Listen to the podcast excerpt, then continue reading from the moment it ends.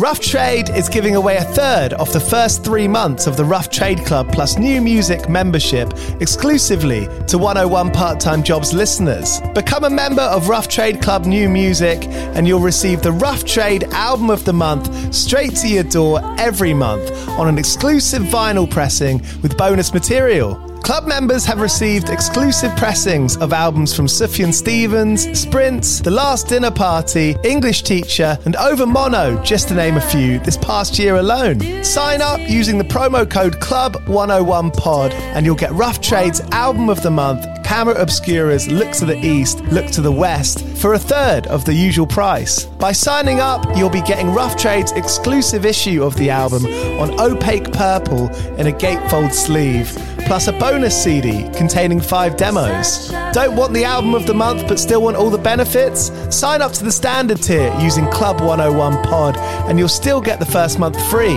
You'll also get free shipping on all orders, 10% off at the bar and on secondhand vinyl in store, and exclusive access to sold out Rough Trade events. So don't hang around. Head to roughtrade.com slash club and sign up with the code CLUB101POD.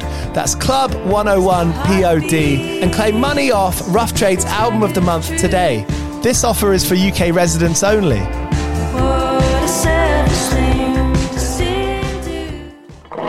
Do you play in bands? I did for the longest time. And I wish that I knew that DistroKid was a thing. I don't even think it existed back then.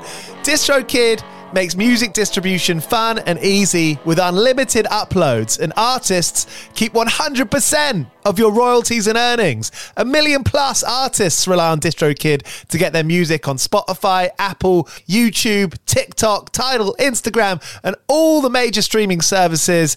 When you get DistroKid, you can see a DistroKid bank and withdraw your earnings. You get notified when you've earned royalties and you can withdraw via the app. And you can even check your streaming stats on Spotify and Apple. Get 30% off your first year on DistroKid by going to distrokid.com slash VIP slash 101 pod. 30% off for your first year. That's not bad. We know it's a tough world out there.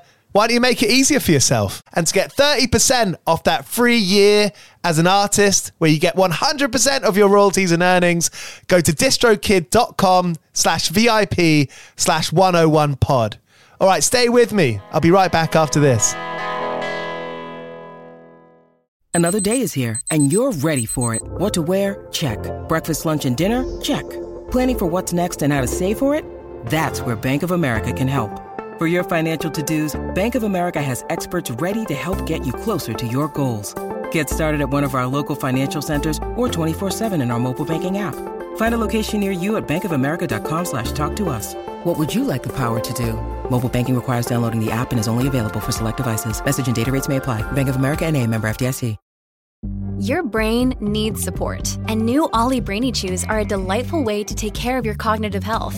Made with scientifically backed ingredients like Thai ginger, L-theanine, and caffeine, Brainy Chews support healthy brain function and help you find your focus, stay chill, or get energized. Be kind to your mind and get these nootropic chews at olly.com. That's O L L Y.com. These statements have not been evaluated by the Food and Drug Administration. This product is not intended to diagnose, treat, cure, or prevent any disease. Hello, you're listening to 101 Part Time Jobs, where I speak to bands and musicians about how they've been able to make their art, more or less, their full time thing. This week I speak to Leah from the Mysterines, whose debut album Reeling comes out this Friday. It's an absolute banger. You'd be silly not to go and check it out. This episode is supported by 2000 Trees Festival, taking place from the 6th to the 9th of July in Cheltenham this year, just a few hours away from London, where IDLES, Jimmy Eat World, Thrice, and Turnstile are all headlining. So many great bands. They've just announced seven new bands, including Creeper and The Regrets, and that's joining the already stacked lineup, including Knocked Loose, The Get Up Kids, The Chats, Pigs, Pigs, Pigs, Pigs, Pigs, Pigs, Pigs, Kneecap. There's just so many. If there's one independent UK rock festival you should go to this year, it's 2000 Trees. And if you know you're going, but you haven't got your ticket yet, you can use the voucher code 101POD at checkout to get 10% off. That's nearly 20 quid you could be spending elsewhere at the festival. To get your ticket, just go to 2000treesfestival.co.uk and find your way from there. 101 Pod, 10% off. You can't really go wrong. You're listening to 101 Part Time Jobs. This is Leah from the Mysterines. Go well. I left school after my GCSEs, so I was 16. I left school, and then I went to college for like three months, and then uh, got kicked out slash left. It was like a mutual decision between me and the um, whoever it was I was speaking to. I can't even remember to be honest. But I didn't enjoy high school. I did actually enjoy college when I was there, um, but I had to leave because I was going on tour. Um, the first tour that we did with Miles Kane, so I had to leave because they weren't they they weren't gonna um, allow me to go basically, and said I had to do all my like schoolwork on tour, and I was just like, that's just not gonna happen. Like when I'm getting like free ale every night, like it's definitely not going to happen. Um, so yeah, I left, and that was the last time I was in school. I think that was like 2017, which is weird because all the lads went to uni and stuff, so they they were sort of in school for a lot longer than I was, and I would still call it school when they'd like they'd call it like uni and college, but because I was like so used to being in in school, like I, I still like referred to it as that for years, yeah. which I found quite funny. I mean, it's it's easy to look back on it now and be like, yeah, you know, you left college because you were going on tour with Miles Kane, and how much of a celebration. I mean, at the time, was it like that? At, at the time, was it actually a bit more complicated and a bit uh, a bit more to think about? I don't think it was because my my parents were so supportive of of the career that I was I'd chosen, and you know, I'd I'd done really well academically in my exams, and I probably would have continued to if I stayed in school. So it was never sort of like, oh, I haven't got my grades. Like, what if this falls through? I think they were pretty confident that if it did fall through, I could go back and and sort of you know work hard to achieve, um, you know, something academic or whatever. So it wasn't that complicated. I think I remember texting my mum that I'd been kicked out and, and she sent loads of like angry faces or something like that. I can't remember. It was it was something along those lines. but yeah, um, they were pretty supportive, and it was she had she didn't know I'd been offered the Miles Kane tour at that point, so I just said, "Oh, I've been kicked out," and then I obviously explained to her when I when I came home. But um, that's a good political move on your side. Yeah, you get the anger out, and then and then you make him realize it's not so bad. Yeah, exactly. That's some, that's someone with experience. That is quick thinking. Yeah.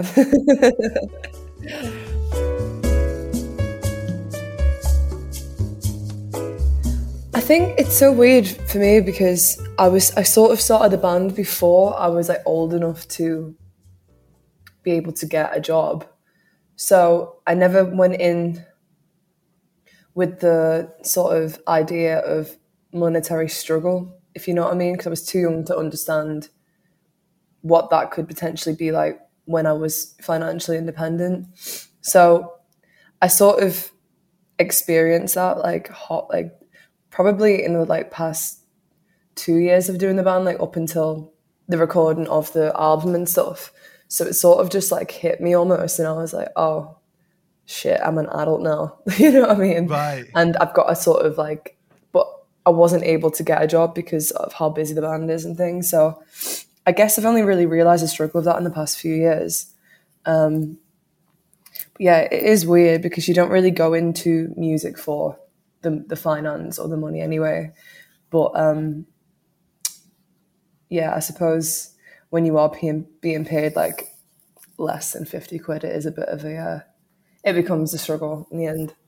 Because you started playing so long ago, do you think by the time you were what, like 18, 19, that you kind of had that identity as a player, as a musician, as a lyricist, as a songwriter? I guess so, but I also felt like I'd a lot of my teenage years had sort of been lost in a way to playing shows constantly. So it was sort of like I knew who I was in terms of what career I wanted to do but I just I could because I spent so much time doing that. I sort of didn't have time to for myself. You know what I mean? And that's a constant like struggle being in a band anyway. That's something that I assume not you know the rest of the band face as well as me but i guess that that is like the weird balance of an artist that, that they're sort of the people that never really know who they are but they're constantly projecting these characters and art constantly and maybe it's a way of like self-discovery you could get pretty like deep on it i suppose but yeah I mean, they don't have to be, but it's going to work better if you've got a strong projection of who you are. You know, you mm-hmm. can tell these people, this is what I'm into, this is what I'm about, this is my message. Yeah. Are you still discovering yourself during that? 100%. I think, you know, character portrayal in lyrics and stuff is probably a big way of escapism sometimes to try and forget that you have to be personal in your writing sometimes. But when you do have to be, or when you are confronted with that and you don't even realize you're doing it, you're sort of a bit shocked about something that you haven't processed because you've been so busy, distracted by everything else. But yeah, it is pretty weird. I mean, it's something I'm still trying to figure out. And obviously, like, I'm only 21 as well. So I guess, like, do you know who you are when you're 21?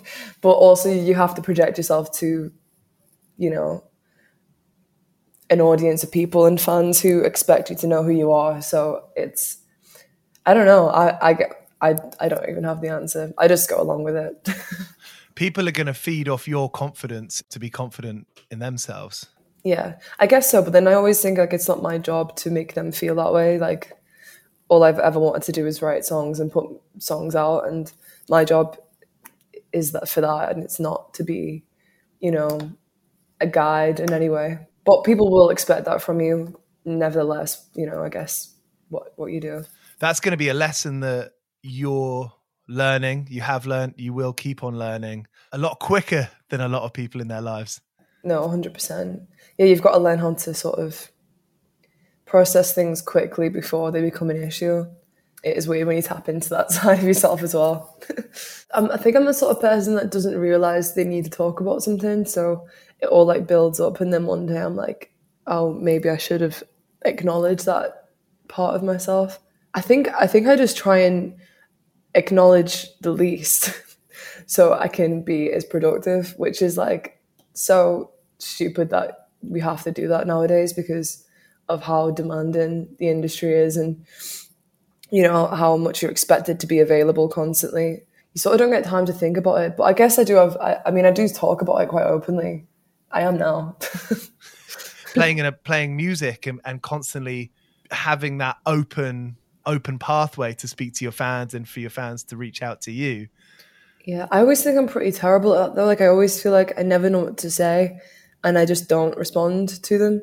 And it's not because like I don't want to talk to them.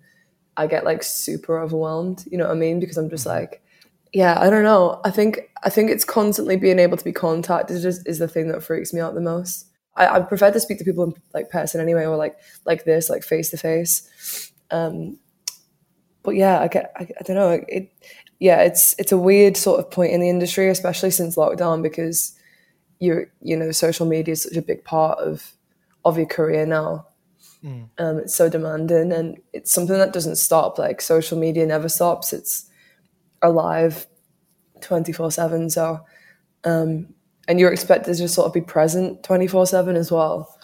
Um, so if you do sort of shut your phone off people like think you've gone like AWOL. You know what I mean? It's it's yeah it's crazy. You're growing publicly. Like you think so many artists can kind of grow behind doors maybe. Mm-hmm. but you know you find yourself in the position where you're you're out in the open. Mm-hmm. um, you know because you're, you're, you're growing. You learn you must be learning things especially through lockdown and after lockdown when it's kind of been blowing up for you. You know the album is looming. All these things are happening around us in the band but like us four just feel pretty this like we feel exactly the same. You know what i mean? So I'm still with like all of my old friends and like hang around with the same people and like do the same things. And like they even like sometimes they get a bit like I don't know. Sometimes I remember coming back from somewhere like after a bit I'd lived there for a while, and all my friends like thought I was going to come back with this like massive ego, and I was just exactly the same. And they were pretty shocked because they were like, "Aren't you just like caught up in everything that's happening?" Because they were like, "I would be if it was them." and I was just like, honestly, like I just try and not acknowledge it because it freaks me out. Um, but yeah, it is it is weird. I guess as you say, growing publicly. I, guess I've never really thought about it that way, but I suppose it is. Yeah, no one can really do that behind closed doors anymore, can they? You sort of yeah, it is weird. I'm the worst person to speak to about it. I freak out. I deactivated my Facebook uh, last year because I thought there's just too many photos of 60, you know, fucking 15 year old me. Yeah. You know, I'm like, I don't want that. I don't want my future employers to see that. I don't want, mm-hmm. you know, it's all those people who have access to it. They're like, totally fine, me and my friends seeing it. But nah, I don't want that to be. Yeah. It is weird when you try and erase your past as well. It's proper like 1984.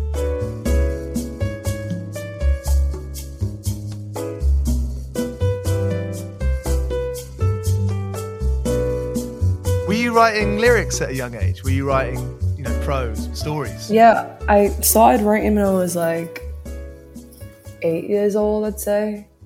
And I used to write lots of stories and like poems, and I'd like be like I'd enter these all like poetry competitions, and like I was in like the Brilliant. English club in school. Yes. It was weird though because I was never sort of like judged for it amongst my friends. I had a pretty big group of friends, I think they just let me crack on with it, to be honest. I think they just thought I was a little bit eccentric compared to them, even though I wouldn't say that myself. But I think they just indulge in the um, in the weirdness, to be honest. But yeah, I've always done it, and and then I started writing lyrics like when I was like eleven, when I started learning guitar.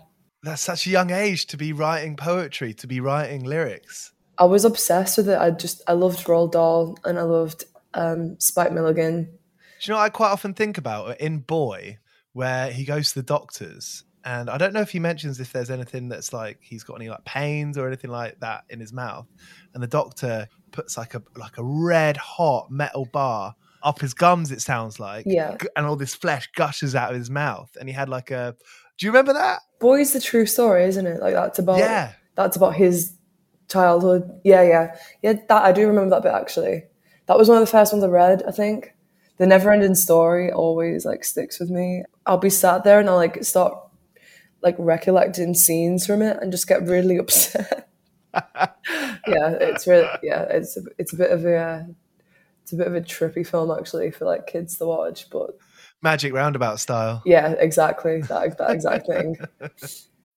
When you need mealtime inspiration, it's worth shopping Kroger, where you'll find over 30,000 mouthwatering choices that excite your inner foodie. And no matter what tasty choice you make, you'll enjoy our everyday low prices, plus extra ways to save, like digital coupons worth over $600 each week. You can also save up to $1 off per gallon at the pump with fuel points. More savings and more inspiring flavors make shopping Kroger worth it every time. Kroger, fresh for everyone. Fuel restrictions apply.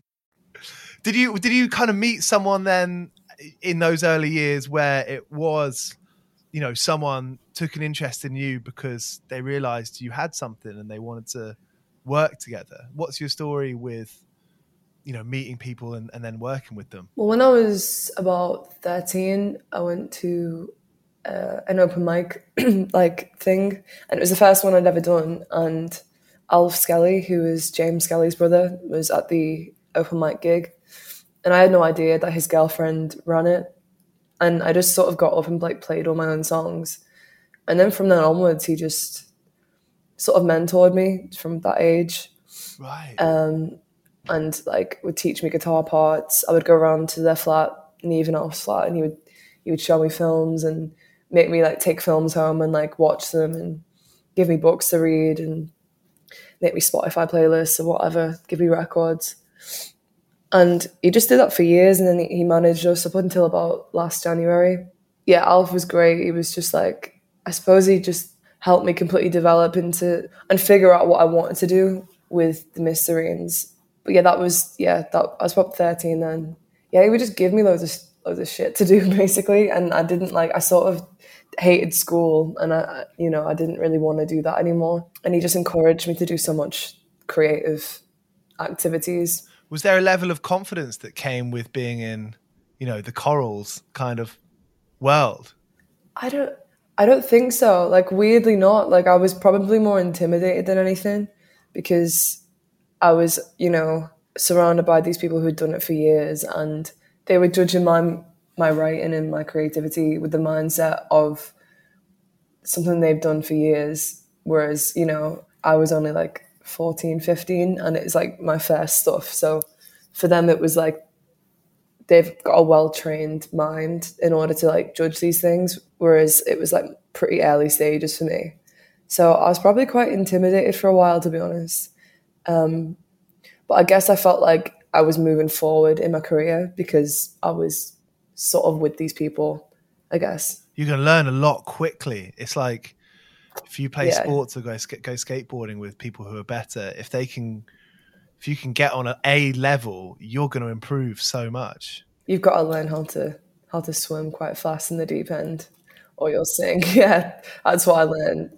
And they were pretty, you know, they were Jay especially. He was pretty honest with me when I was like a kid and stuff. He would give like pretty brutal advice that would like stick with me, and it, I saw. I, I suppose it sort of has, but um, I suppose a lot of people wouldn't agree with like doing that. But it's the way I worked best, I think yeah, looking back, I think it was like pretty intense for like a 15 year old to like, you know, be given be given that situation. But it was good. Like it paid off. It was sort of like a like I was their like prodigy child, you know what I mean? It was crazy. So how would it work? You'd you'd make demos and sit around and listen with James and Alf and other Coral members or, or their mates. Um, I would I'd write songs, send them to Alf. He would say practice it in the practice room. They off they gave me the practice space for free for like for years. And I was super grateful for that because I wouldn't have been able to afford that when I was that age. And it's so difficult for young bands to be able to find anywhere to practice. Like we've only just found somewhere to practice. you know what I mean? Like it, it's it's it's yeah, it's mad. But that's one thing that will always like stick with me with that what they offered me in that situation. Um, but yeah, I, I'd write songs and then practice them, show them to Alf, demo them, and then Jay would listen to them and I suppose give his feedback. And then that sort of happened for a few years until he thought I'd written something that was worth putting out and strong enough and you know relevant enough to who I was. And I think yeah, that was that was Hormone. I think, and I was like 16 when we recorded that yeah, but that happened for like a few years. There was lots of there was lots of songs before that that were just like that wasn't good enough, or you know what I mean. But it spurred me on to write better stuff. Did you know you had something with Hormone? Um, I think the only thing I think the difference with Hormone was that um, I'd sort of grown into myself a bit more and grown into my influences, and sort of knew the direction of where I wanted to go better. Um, I mean, I hate that song now, but um, yeah, I suppose it, it's difficult for me to speak about because it's so long ago. Maybe I did think I had something. I must have done, otherwise I wouldn't have.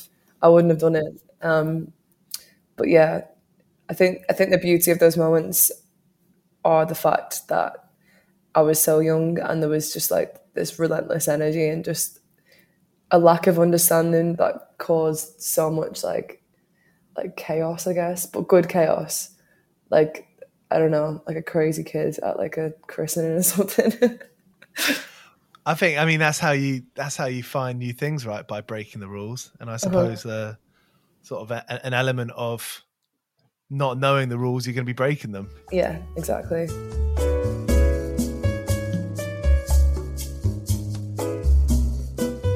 The first place I moved into, like it, that was that was in the area that I grew up in, in New Brighton, and the landlord was like fucking great. Like he didn't he didn't ask for anything like legal, like no documents at all. Like looking back, like I mean, yeah, I don't know how he got away with that to be honest, but it was it was good. It was really good. All I had to do was pay five hundred pound deposit, and then I didn't pay for any internet or like water or electricity. And then when I left, I didn't even give the keys back because I lost them. He didn't even charge me for them. He just loved Pink Floyd and he loved the fact that I love music and like he would just come and speak to me and he would tell me the same like Pink Floyd story like every day. And I'd have to pretend like I'd never heard it. It was like when he went to go and watch them one time and maybe maybe it's the fact that I coped with the Pink Floyd story. Maybe it was a it was a test. yeah. No. You found a friend in you, a patient Yeah. friend. Yeah. No, he was great. That was in lockdown. Um, I lived I lived on my own, but I really enjoyed it. I made friends with like all the neighbors in the household, and it was sort of like the range of people that were there. Yeah, it was hard not to find some sort of story going on like every day, like within the household, because everyone had their own space in their own room. But they would we had a communal garden, and because it was like summer and lockdown, everyone would go outside. So I met a few uh, characters in that place, but it was enjoyable. Like it was really fun. I loved sort of like discovering people like alone in lockdown, and I was writing the album at that point as well. So that was pretty fun. I've still got them all on Facebook actually. yeah.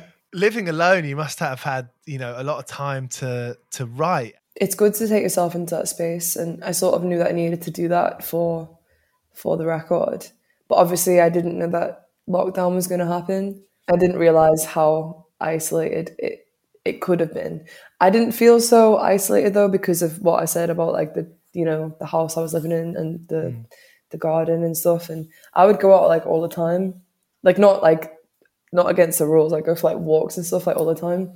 Yeah, sure. Yeah, um, right, yeah.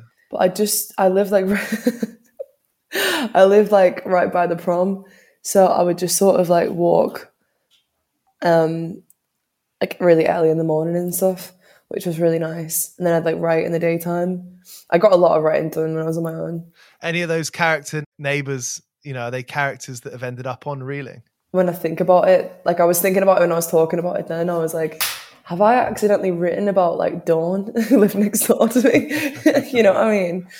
Um, yeah. Yeah, just like the abstract nature of the whole situation, I guess, was is sort of projected into the record.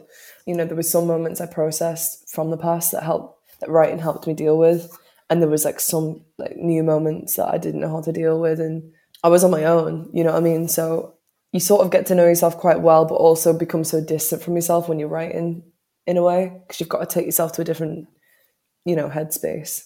I don't think I could even explain it now because it was such a weird time. Not even just for myself, mm. just for the whole, the whole world and you know history and stuff. But I drank a lot of whiskey.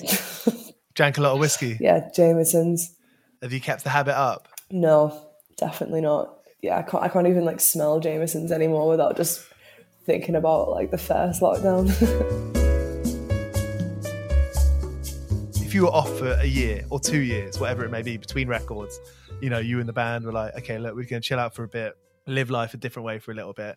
I'd probably um I'd probably join a circus to be honest and just just oh, go yeah. all out, be a fire eater or a, like a tightrope walker or something. Go even harder on the touring schedule. Yeah, exactly, exactly. I mean, they're both pretty similar anyway, so I guess I'd just be moving moving pretty uh efficiently in the in the in the in a career sense. yeah, join a circus. Brilliant. You know, you can go to school for that. You can go to college for that. Yeah, I I did feel like that's what my school was like, to be honest. yeah. Brilliant. That's probably what I do. Leah, thanks so much for being up for this. Yeah, the album thank sounds you so much. totally wicked. Oh, I'm glad you like it. But I just hope everyone finds something they can relate to in the record and and connect with. You know, I think that's all any writer ever really wants to do is to form some sort of connection between what they've created and someone else.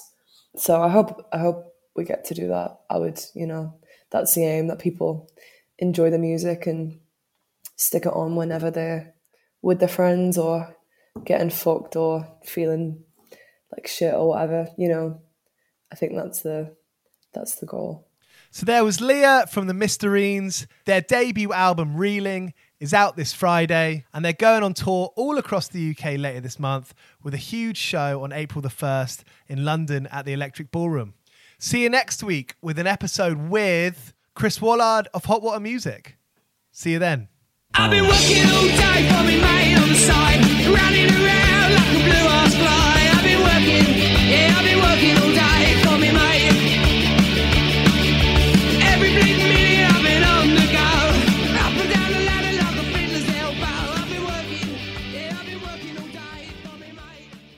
This is a Mighty Moon Media podcast.